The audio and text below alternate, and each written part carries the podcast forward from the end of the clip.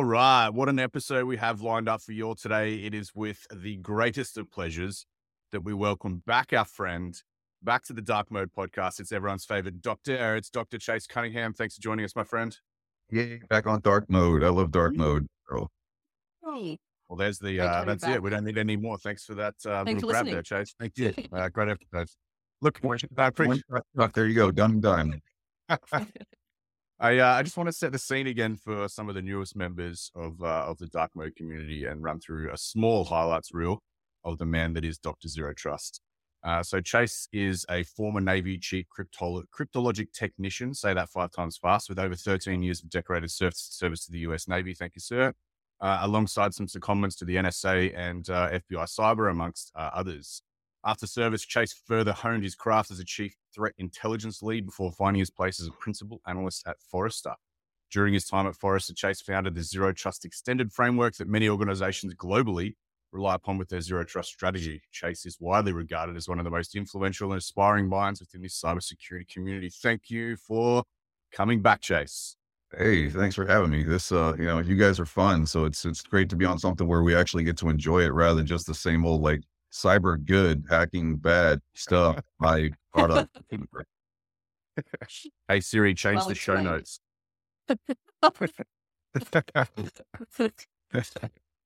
No, no, appreciate it, Chase. Honestly, I know your time is uh, is is invaluable, and uh, you seem to be floating about the place all over uh, all over town. So we appreciate you joining us again, uh, and I hope I did you some justice in that small little highlights reel. Did I miss anything that you we should add in there? Is there anything that the the, the, the crew should know? like long walks on the beach, uh, Nicaraguan cigars and rye whiskey. I don't know, whatever. I like that. I did have in here role podcaster, advisor, board member, and general badass. Uh, I thought that was probably one that I didn't throw in there. Cool, too. Yeah, Good I like description. that. so, firstly, I just wanted to to get an update. What's new in the world of the Doctor? Um, there's been a few changes for you recently, so uh, give us what's new in the world. Yeah, it was kind of cool to manage to help, uh, I guess, be part of a, uh, an exit with a company, which for me was like a career kind of thing. Of I always wanted to go through the exit process, so that was cool. Um, my advice would be don't exit a company during the worst economic downturn in 40 years because it's not exactly the smartest thing in the world. But hey, it's an exit, so you can put it on the old uh, resume. Um, so yeah, that was the that was that. Uh, working on a couple of books, um, doing a bunch of advising and a bunch of uh, work with different organizations, and then still continuing to try and push the ZT uh, mantra through through uh, everywhere I can get it. And I I've been having calls with folks in um, uh, Australia recently, in Africa, uh, India. So I mean, it's pretty global. That's amazing, and uh, all that whilst running your own podcast, uh, running your weekly ish updates, and uh, it is uh, 0711 for those military type. Uh, Yeah. Appreciate you throwing that one in there as well. Um, Yeah. So you Yeah. exited during the worst uh, economic crisis uh, that we have. I just wanted to uh, just show the the, the crew, if uh, for everyone that is on uh, uh, the piece here. Let me just share this screen. This is the highly This is a- anticipated part of of this episode, Ben. I know I can This see is, I uh, can see it in your eyes. This is Chase's new office. Yeah. And unfortunately, when you, it. I I multitask. you yeah, know? what happens when you exit a, exit a company during the economic crisis? Do You uh, find Yeah. yourself multitasking. and- And I mean, I c- you can see there, I can't even afford good toilet paper. Like that's the cheap stuff. Yeah, that's single ply. Yeah, or a toilet paper holder. It's just sitting at the back exactly. Right. I mean, very effective. yeah, it's uh when you need to stay in the office, that's the best way to do it. Oh dear. So at least we know where Chase is dialing in from right now. We appreciate it. Exactly. Yeah. This is just look at all this is all digital background. I'm good at deep fakes, so you never know. So yeah, you, you mentioned that you've exited uh, a company, Chase. Uh, you mentioned you're writing some more books. I uh, I'm- I was just telling uh, the crew before we started uh, uh, filming is uh, this is one of Chase's um, fiction books, which is phenomenal. So if you haven't uh, given this a read, please uh, get this on Amazon. Give it a read. Chase was kind enough to uh, write something in at the front for me uh, a long time ago. So uh, Ben, you that. suck. Too good. I want to point out as well, um, Ben, the title of the book is fantastic. So Chase, It you know, for those Yeah. just watching, the book is Gabriel. Too good. Yes. Tell us about the books you're writing at the moment, Chase. Love to. Yeah. So, well, number one is I'm doing a sequel to Gabriel because that that one was um I found it really hard to write a, a fiction book because everything comes out of your head, you know? So like I got tons of respect for people that write that stuff on the regular, but it was also kind of hard because I didn't want to write like just some crazy gobbledygook Black Mirror Netflixy type thing. Like I wanted to write something that was actually uh, possible. So that was kind of hard, but also kind of cool. And I, I intentionally made that book short because if it sucked, I didn't want everybody to say, why did you waste years of your life writing this piece of trash? And so far it's been, hey, this is actually pretty cool. So I'm working on part two of that one, which is, um, I think I'll have that one out like September, October timeframe. And then I, I have a contract with Wiley Publishing to write a book. Uh, and maybe this is a, I don't know, an indicator of just the type of person I am, but it's literally how not to lead. Um, it's it's a book about all the jackasses I've worked with and the kind of people that I don't think should be running organizations so that maybe somebody will read it and go, Hey, I shouldn't do those things. Um, just because I consult so much and I always read books about like how to be an amazing person and Tony Robbins will make you a billion dollars. And blah. I was like, where's the book about the idiots? Um, and so I figured I'd write it. Yeah. It's an interesting observation. I think, Ben, I was telling you a couple of years ago that some of my best leadership lessons, and we're all ex military here, but, you know, in those early formative years, I was like, I learned a lot about leadership through seeing the bad leaders because you Oh, see yeah. very quickly, oh, do not do that. Hand on hot stove. That is not the way to lead. Any pro tips, Chase, that you're writing about, just at a high level? I'd be really keen to to hear about them. this thing was um I I I, I call it the, the currencies of leadership and it's uh, one is trust another is respect and a third is time and i don't think a lot of people take those into account and i actually did a little bit of a survey to kind of validate that i wasn't just sniffing my own farts but it was really like to go off and ask what is the most valuable thing that a, an employee would want from a leader? Um, and it boiled back to those two things which was they want to be able to trust them but they also want to know that that person's going to value time. And I hadn't really thought about time as a uh-huh. currency, but when you step back, like that's the only thing I can never get more of. And if you take it from me for no reason, that's a problem. And people do that all the time without realizing it. So I, I thought that that to me was one of those things of if you're not going to rob somebody, don't rob them of time or their trust in you. Yeah, oh, I really enjoy those insights. I think trust as well it uh, underpins everything, and that's really shown through actions and behaviors. And that efficacy really shines through in good leadership. But, but of course, as we're talking about bad leadership as well. I think it's funny because there's not really much of a middle ground. You usually run into either good or bad. You know, Extremes. Yeah. yeah. Big time. Big time. There's only a few times that I can say that that, that leader that I worked with in the military, for example, was he was an okay leader, but that generally meant that it was terrible. Just a Yeah. polite way of saying it. Um, Right. I There's- say a lot that, yeah, that's it. It's just, uh, I say a lot that time is the only quantifiable measure of life. It's the only true quantifiable measure of life. And I think leadership has to hone that uh, as a piece. But if you're writing an idiot's guide to idiots uh, and idiot leadership, um, it probably needs to come with a forward that that uh, that is like a, a statement that says, if you walk away after reading this book and think that you're God's gift to leadership, you probably shouldn't be doing what we're re- writing in this book. Because I feel like a few people could read it and just that God complex just continues to grow. Well, and uh, I don't know if you guys ever heard the term in the Aussie military, but in the in the Navy, we we talked about dumpster chickens and mushroom farmers, and I wrote chapters on dumpster chickens and mushroom farmers. So So are the mushroom farmers concepts, for yeah, give us mushroom farmer for those. Give us, Oh, the, sermons. give us the uh, laydown. Yeah. So one leadership trait that I've discovered that's very common is mushroom farming. And what I mean by that is keeping your people in the dark and feeding them shit and then hoping that they grow. Um, and that happens very often. I think people would probably say that that's a real thing. And then dumpster chickens, we also call seagulls, but dumpster chickens, they caw, caw, caw, fly in, crap all over everything and fly away. And you're sitting there going like, well, that was not helpful. So I wrote two chapters, literally one of them's on dumpster chickens and one's on mushroom farming. On the they are great analogies but just if we dive down into the leadership domain and i mean there's so so much business literature on this topic but on the contrary chase have you got any words of wisdom for leaders as to like how not to become those ty- those archetypes i think over communication like comes to mind for me I mean, I think communication's one, but also is just to always like remember where you came from. Cause I think a lot of people start kind of feeding on their own, uh, success and then they wind up just like running things ragged and it's good for the business but like at the end of the day the business is a machine and the people are the gears and if you start grinding the gears teeth off things don't turn Big time. One for me is uh, self awareness, self reflection. Uh, that to me is is a critical piece of leadership too. If you don't have that capability, then you're probably leading down the wrong path. Yeah, I've got a, another chapter in there called microscope or mirror, and I like to ask people, "What are you looking through?" Most people look through a microscope; they never look in a mirror, and it's like you're missing the real problem here. nice. We're 10, So 10 minutes, 35 seconds into recording, and I've got about 35 new analogies to use as I walk away from this conversation. Time well spent, Ben. Uh, yeah, one liners whatever.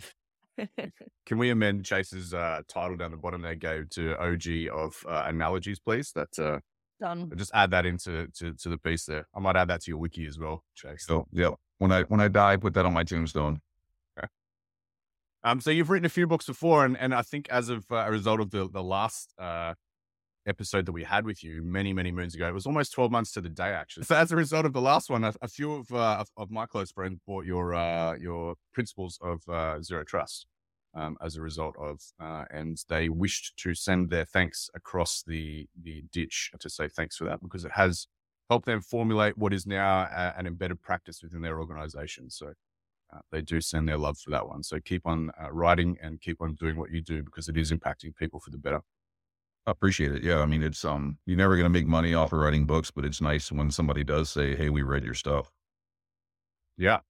Hey, uh, just one other thing before we move on to some of the topics of discussion today. We did see that you have joined forces uh, with Traceable, uh, and you have uh, become an advisor alongside your good friend, mentor, and fellow safeguarding of zero trust in John Kindervag, helping to define the intersection of API security and zero trust. That sounds uh, exciting. Yeah, I mean, um, I I, I think Traceable is doing interesting stuff because the API I really think is is mm-hmm. kind of what the network is now, and I don't know that a lot of people have grasped that. Like, you don't you don't actually typically even bother with the network most of the time. Like, if you can put firewalls and segmentation up, you kind of call it good. But APIs are this constantly changing, ever dynamic, ethereal thing that all applications are developed on nowadays. And we've been literally looking at the problem and going zero trust, zero trust, zero trust. And someone was in the back screaming APIs. And we were like, yeah, shut up. Now it's, well, wait a minute. APIs are a thing. So I think, in my opinion, I think like, just like we talked about, um, identity was the new, per, the new perimeter. I think APIs are the network now.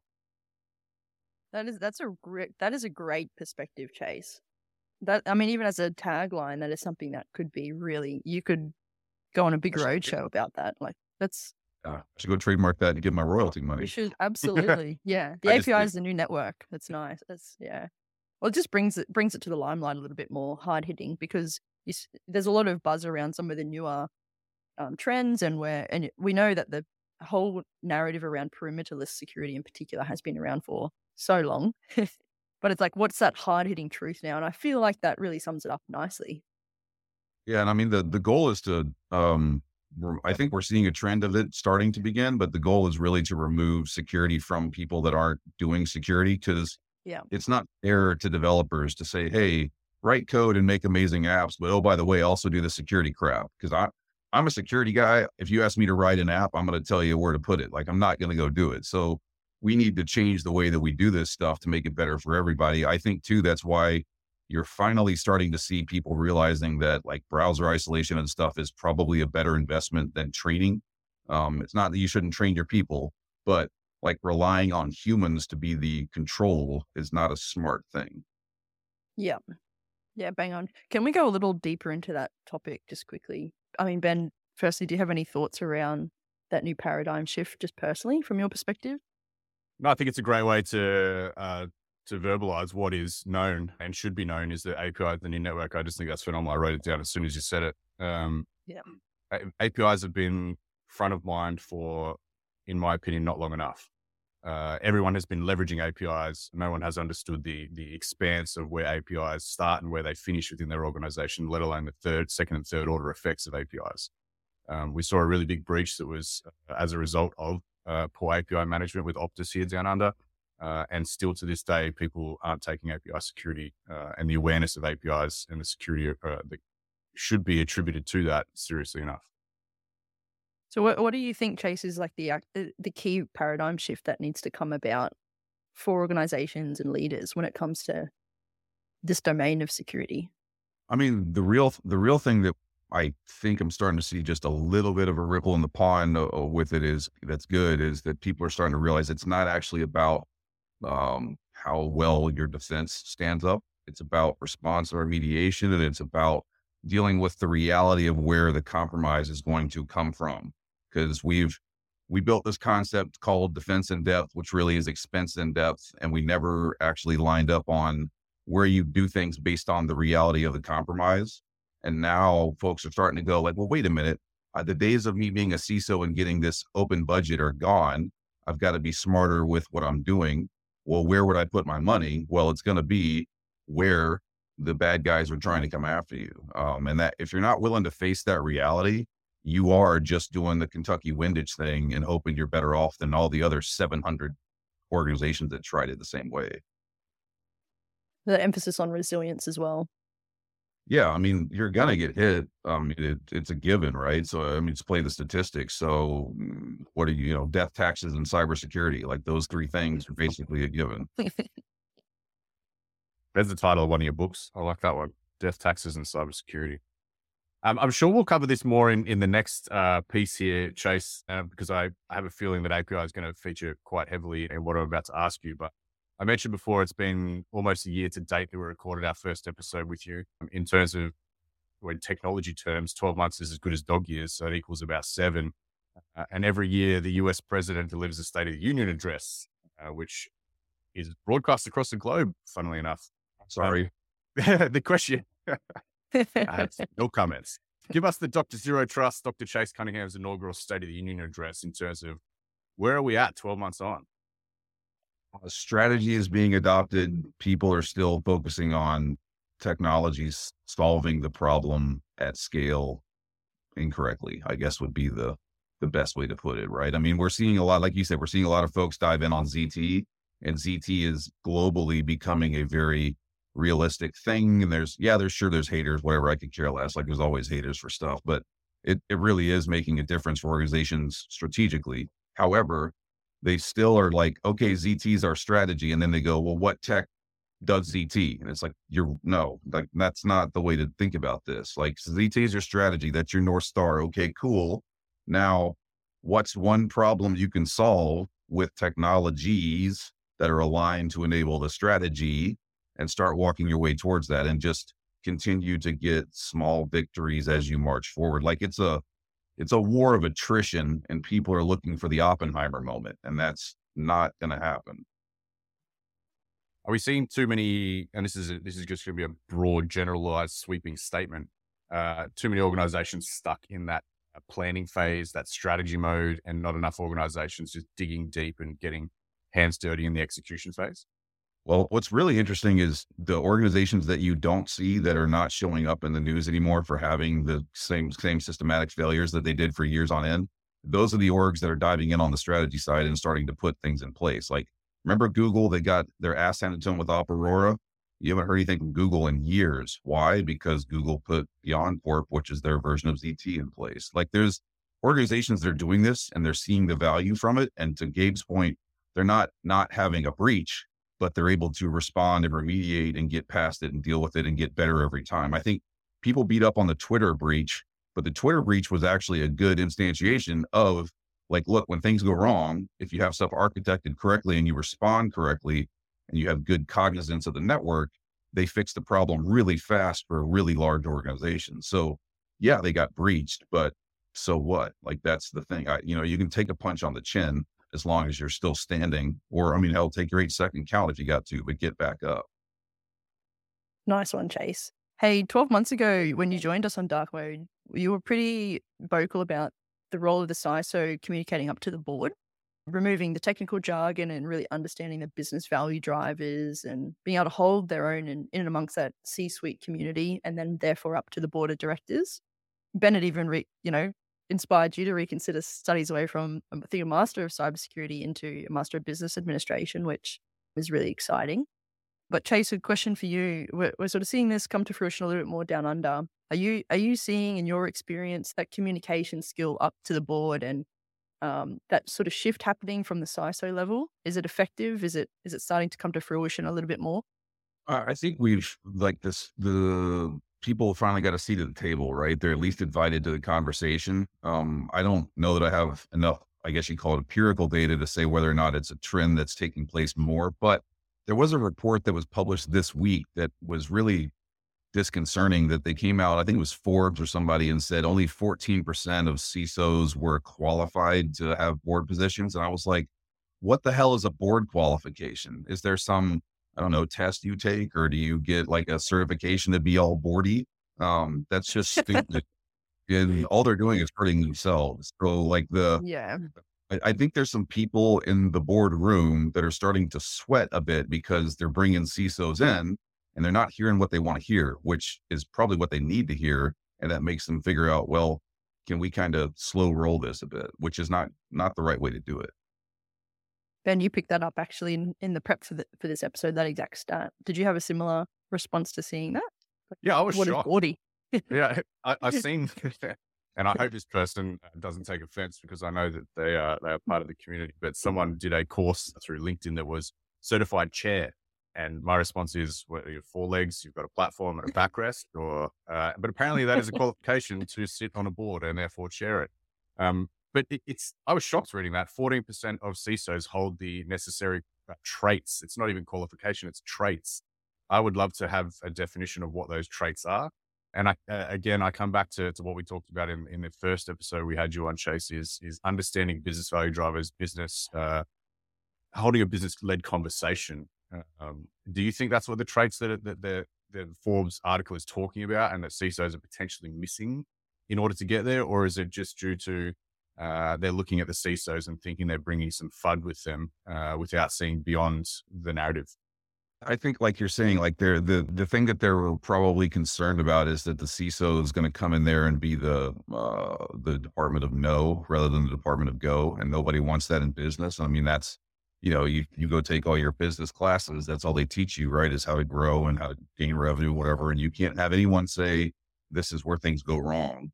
Um, so they're they're looking at the CISOs and going, uh, I don't know, because you're probably not going to tell the board that everything is amazing and we smell like you know puppy breath and whatever. And it just it just is kind of an unwelcome conversation. Um, but it doesn't mean they don't need to hear it. And shareholders, if it's a public company, certainly deserve to know the truth of what's going on. I would rather have a hundred times tell me what's wrong than tell me what's amazing. You know what I mean? Like I can't if it's amazing and going great, super well done. But I really want to know where the problem lies. In your role as an advisor across some of these organizations, do, does the board ever ask what does a good CISO look like and how does a good CISO report to us? Most of the time when they talk to me, they ask, they usually will take inputs from a CISO and they actually will ask me to kind of be an outside, uh, you know, agent to look at it and say, is this actually a real thing or does this make sense? And I think that that's perfectly fine, to be honest. You would expect that with financial reports or anything else as well. So that's usually how I get brought along uh, into it. But I've I've not had a whole lot where it's been um, the CISO is kind of deeply involved in board level decisions. They're usually involved in board level conversations, which makes sense. But then again, I mean, at the end of the day, you're going to make a decision based on something that that conversation needs to be had for me. It's uh, we're a new element to the board conversation.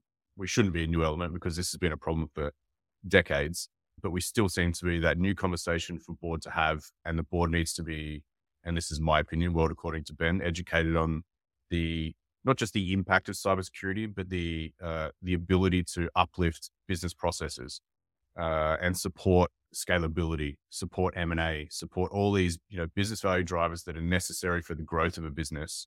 But it seems like we're still stuck at stage one. Yeah, I mean, we got a seat at the table. I think the seat will get better over time a bit, but we're starting to get the the reality of impact from folks to get them to understand that this is not just a doom FUD type thing all the time. Like it's real and there's quantifiable metrics to say you know, if you do these things, you'll lose customers and revenue. And that's talk that folks at that level will understand and respond to. What's uh what's one question you wish a board asked you or asked a CISO? I my first thing that I always say is uh, I would love for them to be like, well, when was our last red team exercise? Because if they haven't done a red team exercise, where do they, how do they possibly know what their defensive posture is? Um, oh, we've done a pen test. I don't mean a pen test. Oh, we I don't mean a scan, and I don't mean some dude giving you five IPs that you can go after that they've already hardened so that they look good on a deal on a you know email report. I mean a full on red team, just like you would expect from an adversary. And if you haven't done that, you are unwilling to face the reality of your defensive posture. Just Straight like to the chase. Yeah, being a black yeah. belt that's never been in a street fight, it, it ain't going to go well for you. Yeah. yeah. There's plenty so, of. Chase, I wanted to um get I wanted to switch tack a little bit and just get your overview and your opinion on the Verizon data breach report. Now out for the is it the fifteenth year or tenth yeah. thereabouts? You know, pretty strong running, nonetheless. Yeah. yeah. I mean, I just run you some stats, Chase, because uh, I think that'll lead into to where this is going. The, the stats on the front page of the Verizon right. data breach investigation report read 83% of breaches involved external actors. Is anyone shocked by that? Uh, 74% of breaches involved the human element. Is anyone shocked oh. by that? 50% of all social engineering attacks are pre-texting incidents, nearly double last year's total. They're the three stats that come up on the front page. Front lead in. By the way, uh, financial motivation is 70%, like it has been for the last like 10 years in a row. I mean, it's the same stuff, different day. It just continues along the lines. And I think that that, like that to me is the most troubling trend. I, I personally think I love the research that Verizon does. I think they do really good stuff with the DBIR, but it to me is a biblical reference. Like if I was going to worship at the altar of cyber, I would be holding up the Dibber as my, you know, tome of knowledge. Um, and I don't think that it makes me feel warm and fuzzy that the trends just keep doing the same thing. Whether that means they're taking in more data and it's kind of diluting the overall perspective, or we're not actually getting any better, to me is what really concerns me. Um, because like Ben's saying, like you can look at the data, and if your doctor walked in and gave you your fast three blood test, and every time cholesterol kept getting like this, you know, static, you would say, "Oh, I should probably address my cholesterol." But instead, you wouldn't go, "Oh, well, I need to go have I don't know knee surgery." What? Something doesn't line up here. I mean, yeah, it's not like it ain't rocket surgery like we say from Texas, you know. The, the big one in here too is, uh, and I know I'm, I seem to be shitting on this report. It's a good report. I do enjoy reading it every year as your commentary. But the bad guys are clever, persistent, and too often successful. 49% of breaches by external actors involved use of stolen credentials, while phishing made up 12% of external attacks. So, what? So okay. if you're if you're reading this, I'm putting myself in in the shoes of a CISO or someone that, that is responsible for security in an organization. What takeaways am I getting away from this chase? First off, that passwords will eat your lunch every day and twice on Sunday. So do something to deal with the password, like MFA at the very least, passwordless, biometrics, et cetera, et cetera. Number two, probably look at the budget you have for phishing training, cut it in half, and then go put at least half of that budget in technical controls in front of the people that continuously fail phishing training. Like, there you go. And oh, by the way, the third thing I would do is everyone that has PowerShell that is not an admin, go turn it off. Like, congratulations. I'm still shocked that that's a thing that people still have access to PowerShell. oh, um, you know, every time I do, I, I, do speeches and stuff, and every time I do one, I I start out and I say, yeah, I'm a, I usually do it with all the people that are in the room, CISOs. I say, how many people here care about security? Of course, everybody's hand goes up. I say, okay, cool pull your phone out. Everybody pulls their phone out. I say, how many folks have got more than 10 patches on your phone you need to push right now? Everybody's hand goes like, and then the next thing I say is, how many people in here have got PowerShell? I say, go on your computer and type in PowerShell. And everybody's hand goes up. And I'm like, you folks either don't care about security or you're being lied to because the controls you need have not been pushed to your devices. And usually all of a sudden after the fact, people want to talk. Like it's, it's that simple. Uh, mm. There you go. It's amazing how simplified it can be when you break it down like that, Chase. But there seems to be a really good over baking of complicating the world of It's- where to go. I mean, it's it's not it's because there's so much money in this space and because there's so much potential win that like the market has created this cyclic sort of thing where everything will always be better with the next solution. And if you're an adversary, you're just sitting there like watching the cats run around like they've been smoking meth all day, going, Cool. All I gotta do is follow the, the herd, you know, the next easy thing here and just beep, beep, beep, beep, beep, because everyone's solving for chat GPT enabled malware analysis or whatever the hell.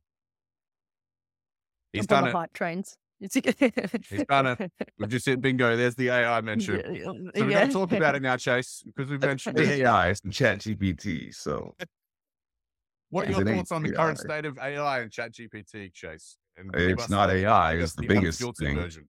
Right? I mean, that's what folks that and that's part of the problem is it's being marketed as AI, and people are like, "Oh, cool, HAL and RoboCop are going to come in and fix my network," and it's like, no, it's really just large language modeling, and you can ask it questions, and it'll spit back some really good responses.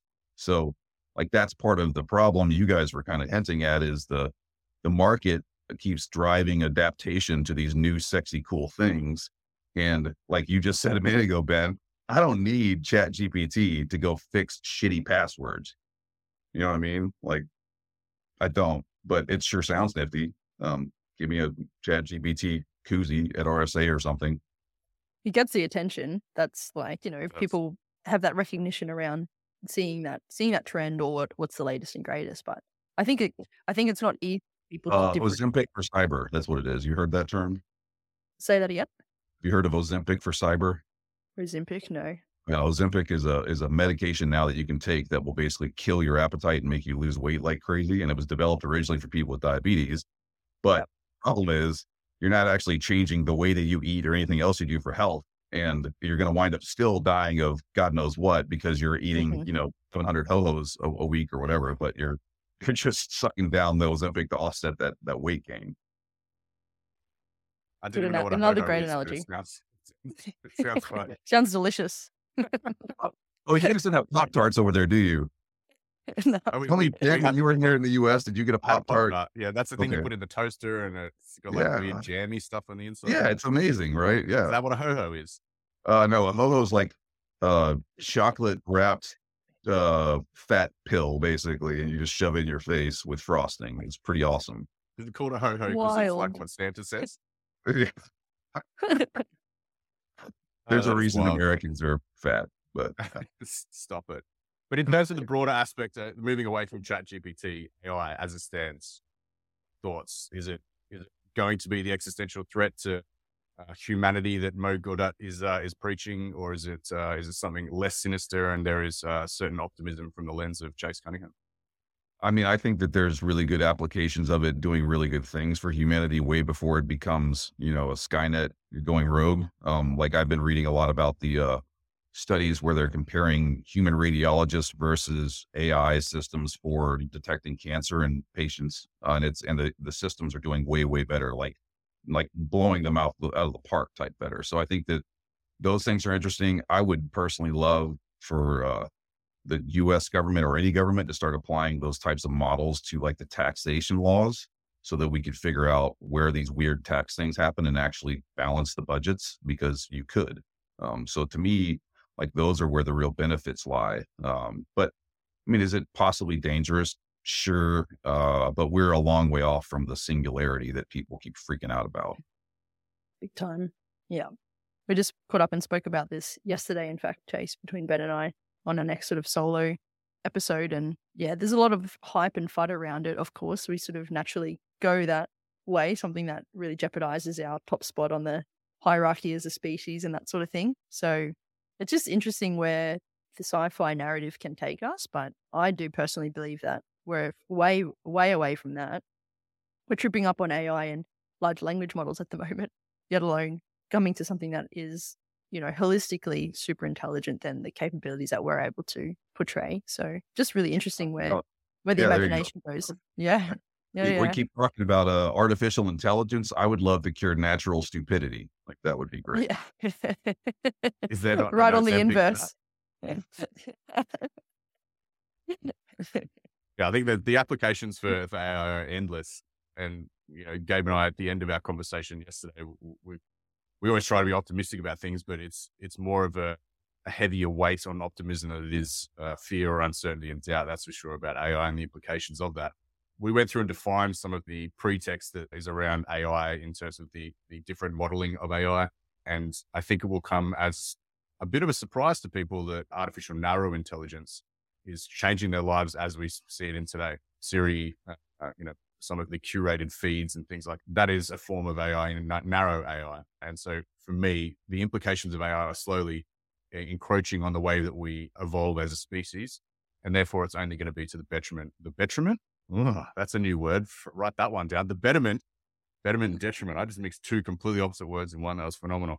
So, the betterment of humanity, I'm excited for for what is to come, especially when you look at things like VMIs and uh, and the likes. Yeah, I mean, there's, there's plenty of good things that can come out of it that I'm looking forward to, rather than the I'm not concerned. Yeah, Chase, the last one I wanted to talk to you about is uh, MSSPs um, or managed uh, security uh, providers. So you you put a post out a couple of days ago that you believe that organizations should be looking towards MSSPs as uh, as a service uh, to to uplift their current security posture and their ongoing future of. Give us the insights to to what that post or that was spurred on uh, and why you believe that, um, that that organizations should leverage. Yeah, well, I mean, the reality of it is you can be partially in on doing security. Like it's it's not a place where you do well if you just kind of dip your toe in the pool and play around with whatever. Like you this is a an operation that requires technical knowledge, it requires uh, a dark side, you know, cognizance, it requires all those other things and it's expensive. Um, so if you're not a major enterprise, and you can't find the people and you don't know what technology to buy and you don't really understand the space, just like you would do with your taxes or with finance or marketing, find a firm that that's what they do and help have them help you. Does that mean that you abandon all responsibility? No, but that means that you find a group that is specialized in that offering and they can take care of that for you that has SLAs, all those other cool things that we deal with and then you can go back to doing what you do. Like I was doing a consulting gig with a candy company. I won't say the name. They were going to build a multi-million dollar SOC. And I was like, why? You guys make candy. So find a MSP that does this for you. And they just kind of said, well, we weren't, we weren't comfortable with outsourcing. It was like, but you don't, you don't do this. You know what I mean? So stop wasting your money. Like if I was the CEO, I would be looking at this and going, no, we're not, we're not doing that. Like we have other people that can do this. We make candy. Don't be a candy cybersecurity company. Be a candy company. I love that. Cost benefit I think it's so well. important. Yeah, cost benefit. That's just one of the the benefits to it. There's also the expertise, and if, with that candy story, there there is an ongoing cost, right? You build a multi million dollar SOC, but the the uplift and I say uplift a lot, but the uh, the the ongoing uh, costs of hosting your own SOC, you talk about people, you talk about resource, you talk about energy consumption. Everything goes into it. It's not just a multi-million dollar SOC build; it's a multi-million dollar ongoing support cost. And there's there's software that you can use that will help you do that stuff better and have command and control and understand what's going on. Just like like I'm a small business owner, I don't I suck at taxes. Guess what? I have someone that does my stuff for me and I use QuickBooks so that I can track things and pay attention to it, but I don't have a degree in finance. Um, and I'm never going to sit down and actually do my taxes. So like it's, it's the same thing. You're just, for some reason, like cyber is like, we have to do it ourselves. Like, mm, no, not really. I mean, you, there's things you should have understanding and control of, and you should definitely be um, operationally integrated into that whole cycle. But if you're not doing cyber, don't do cyber, I guess would be the easiest way to put it. From a putting myself again in, in the role of a CISO or even at a small business where there's potentially one guy running IT and security, how do I justify upwards the uh, the premise of an MSSP to take care of when budgets are, are tight in this economic uh, downturn? I mean, uh, number I did ask two questions. Number one, are you going to give me more staff to do this myself? Because one person probably can't do it, and they're going to say because you know no one wants to spend money on people. And then if that's a no, the next thing is, well, how are we going to keep up with a space that is constantly changing when I am one person and I got to eat and sleep and take vacations and et cetera, et cetera?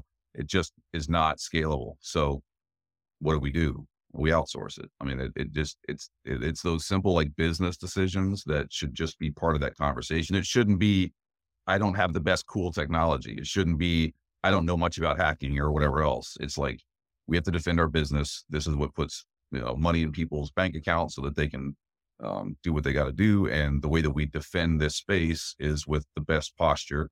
The best posture comes from the best resources. The best resources may not be just me. So let's bring those partners in and have them help us. Gabe, what are your thoughts on MSSPs? You and I work with uh, a lot of MSSPs across uh, the territory daily.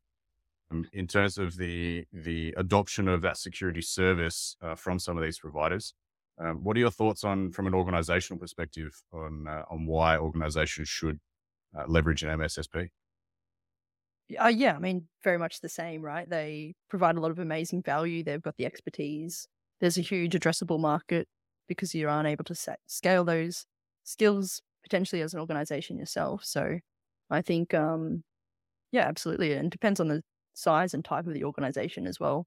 Chase just alluded to major enterprises might insource their own SOC, but you know, in the upper commercial market or upper enterprise, it, um, you know, there's a need to get the partnering model right, and that's absolutely like the space that we work in. So for sure, yeah. providing a, a managed security service is different expertise than providing you know managed IT services and things like that. So absolutely.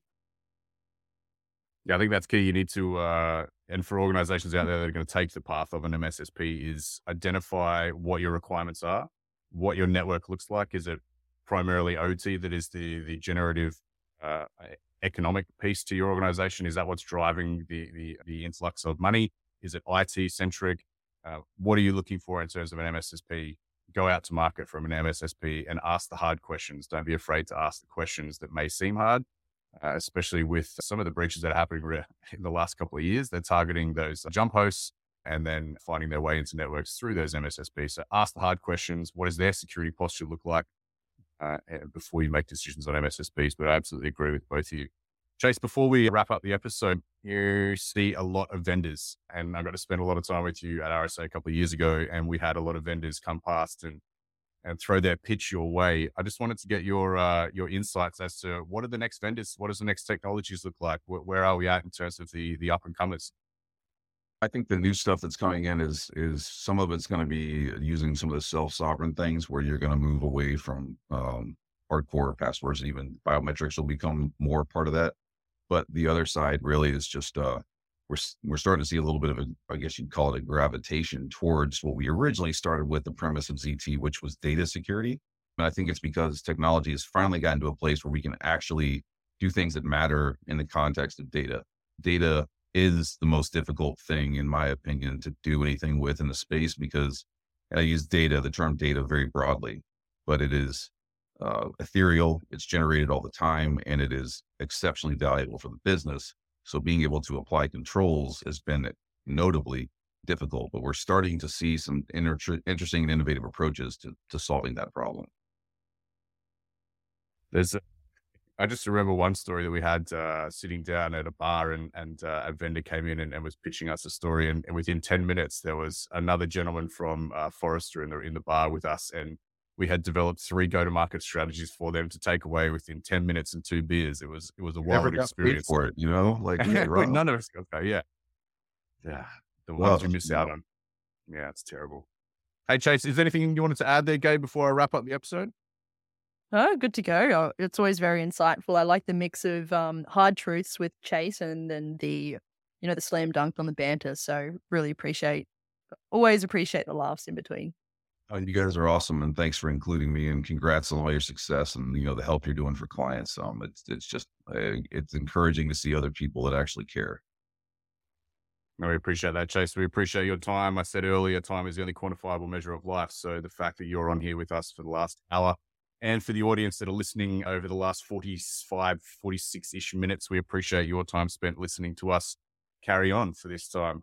You can reach out to Chase. He has a very uh, wild and and lovable LinkedIn, uh, Twitter, uh, and all the things. He has a podcast called the Dr. Zero Trust Podcast. Get involved. He also has a weekly update on his LinkedIn feed too. So get around Chase, uh, support what he is doing as the, the global yeoman for the work that we are trying to achieve. Thanks again for joining us, Chase. Awesome. If you enjoyed this episode, please subscribe to our YouTube channel or leave us a rating on your favorite podcast platform. See you on the next episode of Dark Mode.